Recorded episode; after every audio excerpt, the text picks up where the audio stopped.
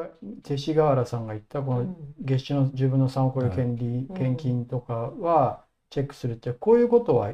やってるんですか？うん。表向きやってるかもしれないですね。形だけやってますよ。ね、でも実際あのいやこのいかにお金を収奪してきたかっていうのがその現場地区協会レベルで勝手にやってきたことじゃないのでうん。上位形の組織で散々やってきた中でこういう形だけの改革改革やってますよみたいなその改革自体このこの構造自体のおかしさを追求しないと教団側がこういう改革進,、ま、進めてますよみたいなことをメディアは報道してましたけどそれ自体がもう欺瞞的なんだってことを指摘しないとですよね。まあ、塚田さんもねおっしゃってますけどそもそも教団組織ぐるみで霊感商法をやってきたうんあらゆる証拠が積み上がってるのに、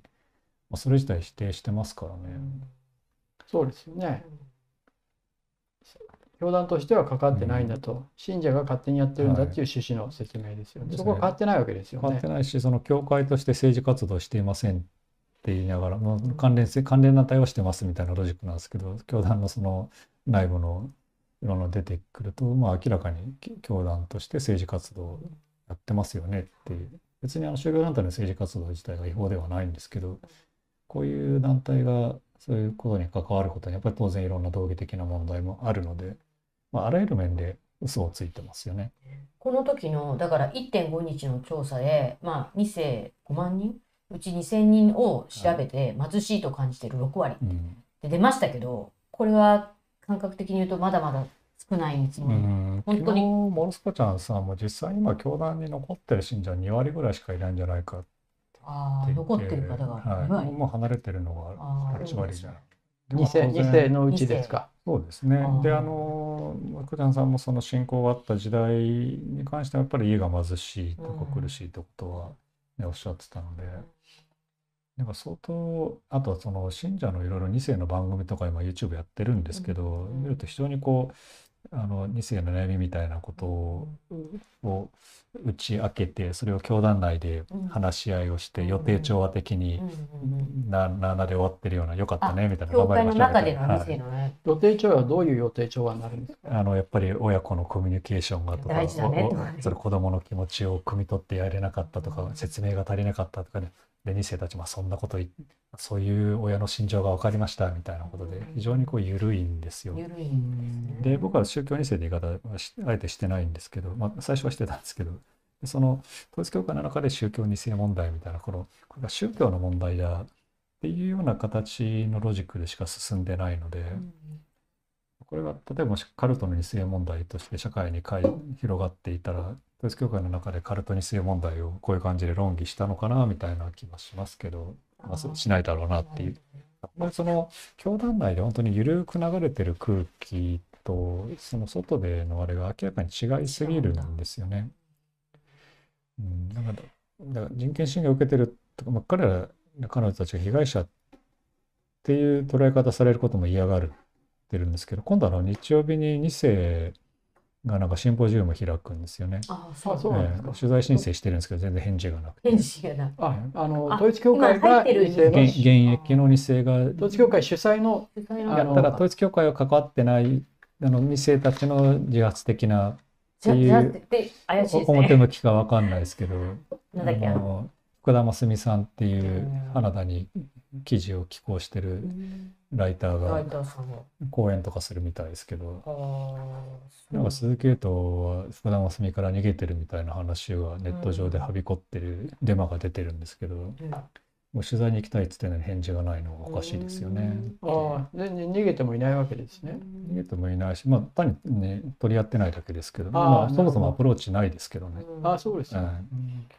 なんであのシンポジウムでオンラインだけじゃなくてリアルでもやるみたいなね、ぜひ現地取材したいと思って。ぜひ受け入れてもらってそうですねよね。あのそうじゃなかったら向こう側が逃げてるということになりますよそうなね。んですよ。申請はしてるわけですね。はい。じゃあぜひ入れてもらえたら当然現役の二いいですね世信者たちの人権を守るべきだと思ってるし、うんはい。まあ彼らそのメディア報道などによって信者の人権が侵害されてるとか、そういうロジックでホームページ見るとやってるんですけど、それは結構今までも2世のシンポジウムっていうのは、まあ、たびたび今回初めてです初めてか？ね。多分事件後に YouTube とかでいろいろ発信する現役の子たちが、うん。自分たちはこんなに幸せですよみたいな発信してたりメディア報道はこんなに間違ってるみたいなことを言ってる子いたんですけど、うんうん。今回もこれはシンポジウムって形でやるみたいなので、うん。はい、ぜひ、あの、教団の紐付きでないのであれば、あの、僕とかが取材に行っても問題ないはずですからね。はい。そうですね。ぜひね、受け入れてほしいと思いますねあ。の勅使河原さんが改革をアピールするときにあのそれこそ2世の同じなんていうかな各担当のはいこういう方たちを置きましたって、はいずらっとこう男で性を並んだのはすごはい い、すごい怖かったですね。あのね、象徴的な映まあ、像でしたドヤ、ね。ドヤ顔でどうだって話しましたけど、あれ、あれ、あれが社あれが社会から評価されると思ってるっていう点がすでにお 変だなって相当。に異様異様な光景でしたね。あれねですよね。2世の気持ちが分かる人を教区長にしましたみたいな。ええみたいな。そうでもさっきもちいさんがあの聞いたところでもあるんですけど、うんハン・ハクチャ総裁の言動とかですね、今の動きっていうのは、一つ、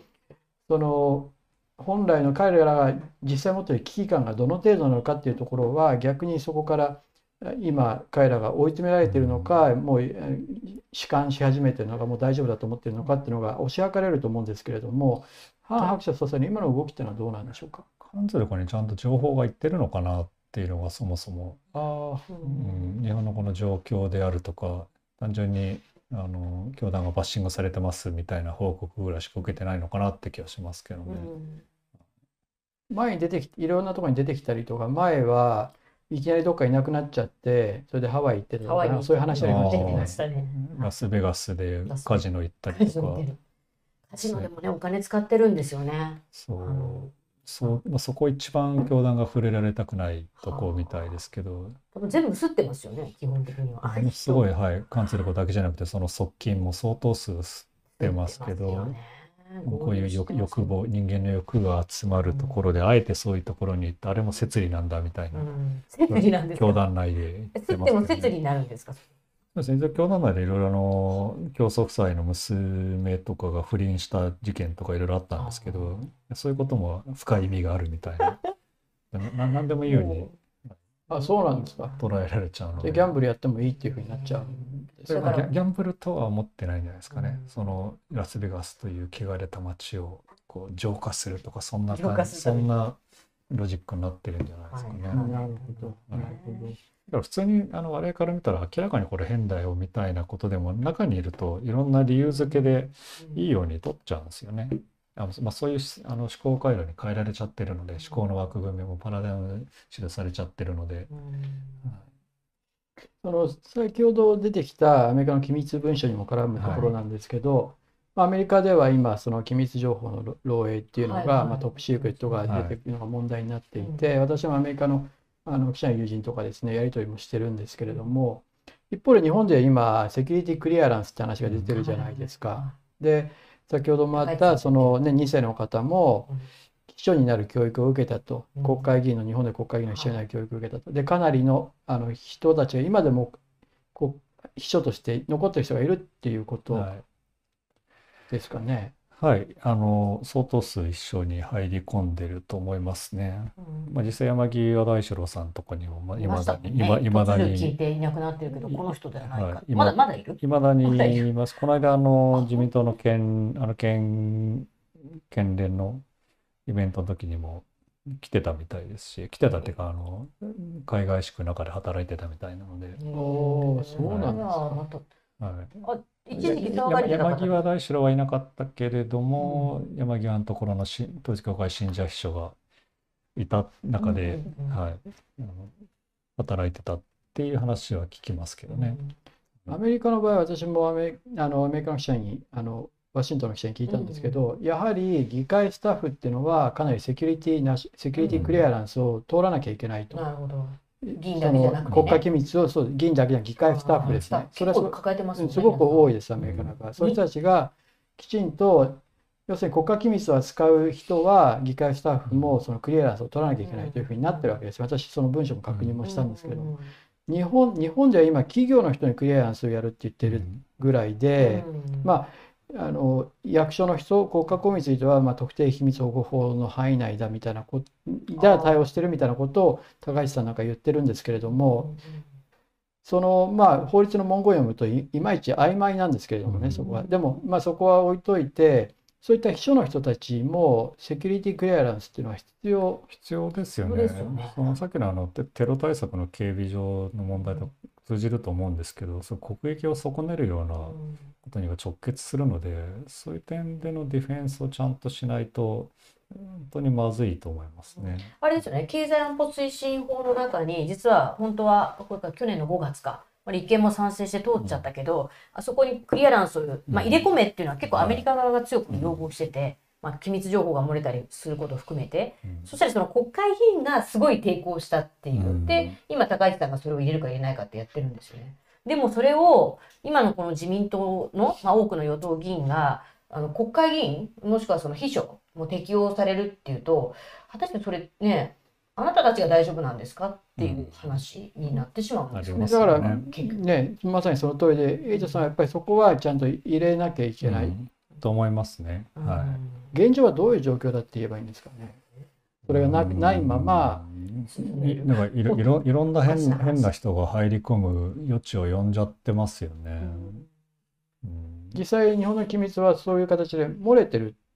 可能性が高いってことですかね。そのあ秘書のを通じて。文鮮明がその秘書としてまず入り込めてでそこでその議員の情報をつかめと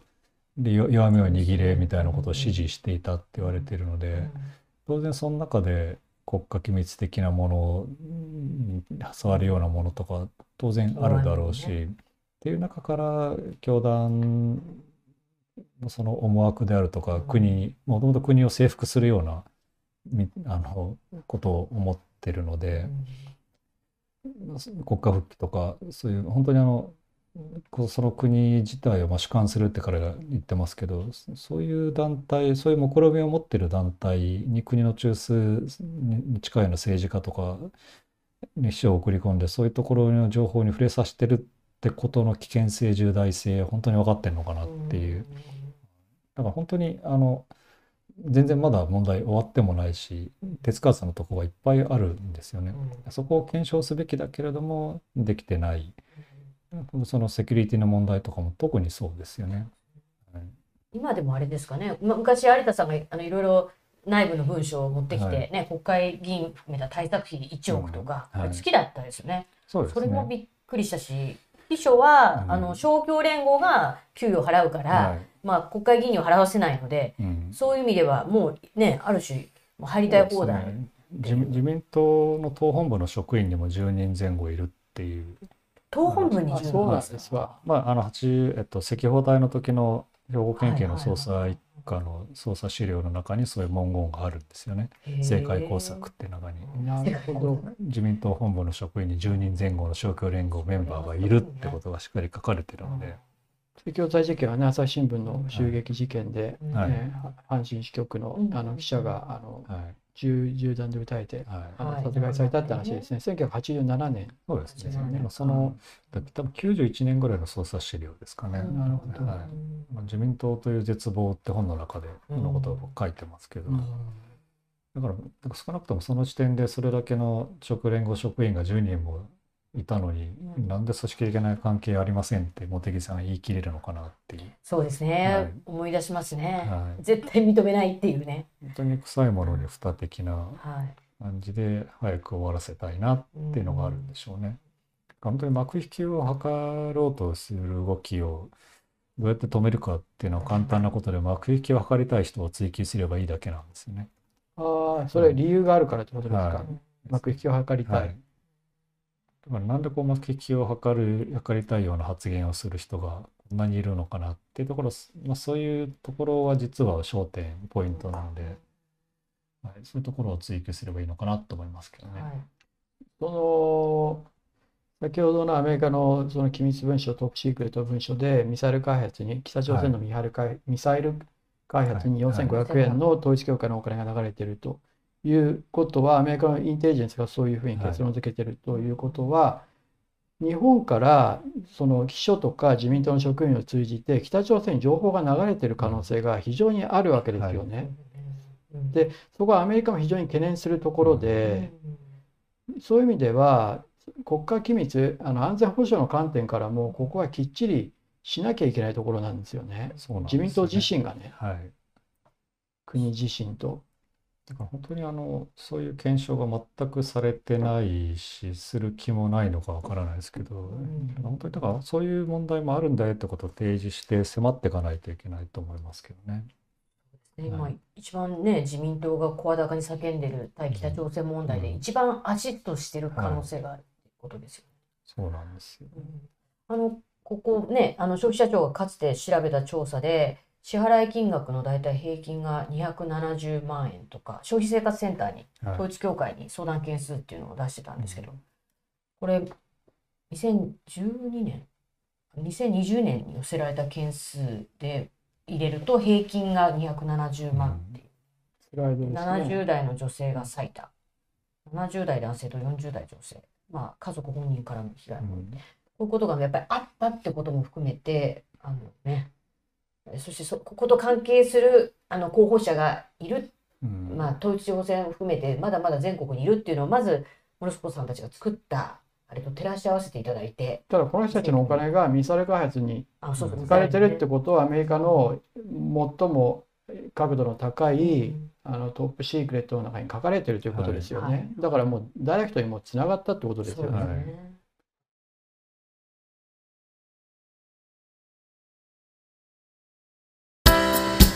アークタイムズポッドキャストお聞きいただきありがとうございます。他にも様々なエピソードがありますのでぜひお聞きください。動画は YouTube 上のアークタイムズチャンネルでご覧になれます。こちらもぜひご活用ください。